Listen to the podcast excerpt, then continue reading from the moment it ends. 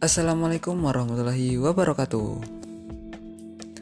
Halo everyone, apa kabar nih?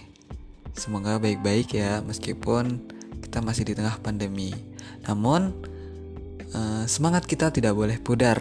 Kita harus bangkit dan melawan pandemi tersebut. Oke? Okay?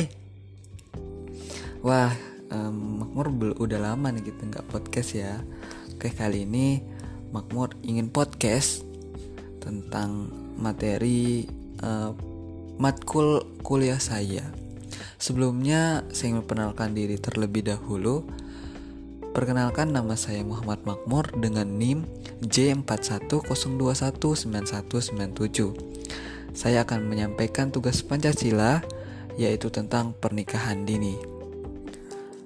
Nah, teman-teman, teman-teman tahu nggak uh, pernikahan dini itu apa sih?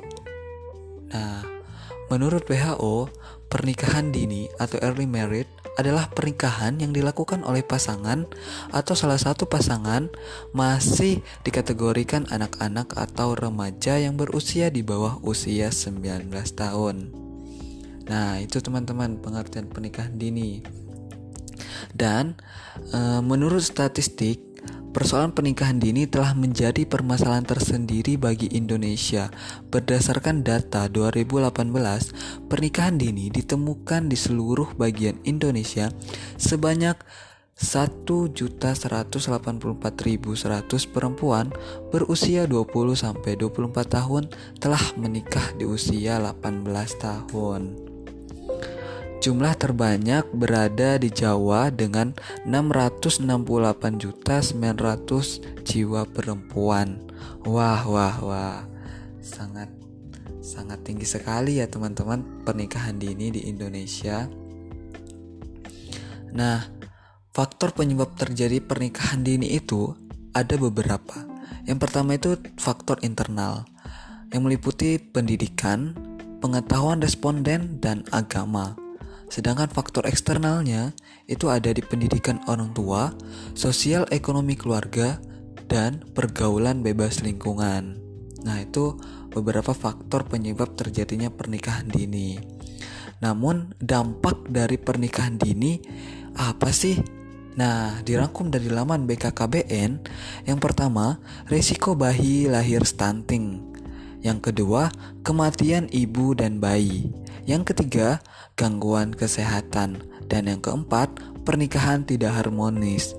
Nah, teman-teman, itu dampak dari pernikahan dini ya. Nah, setelah kita tahu dari pengertian, dari data, dan faktor serta dampak, wah sangat mengerikan sekali ya, apalagi di bagian dampaknya.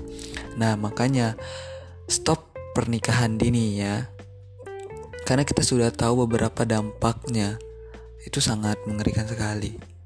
Dan pasal 7 Undang-Undang Nomor 1 Tahun 1974 tentang perkawinan menyebutkan bahwa perkawinan hanya diizinkan jika pihak pria sudah mencapai umur 19 tahun dan pihak wanita sudah mencapai umur 16 tahun.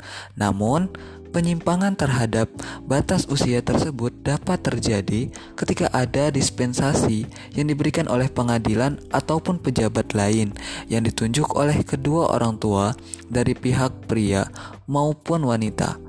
Pasal 7 ayat 2. Nah, itu menurut undang-undang, teman-teman. Oke, itu saja podcast uh, materi pernikahan dini.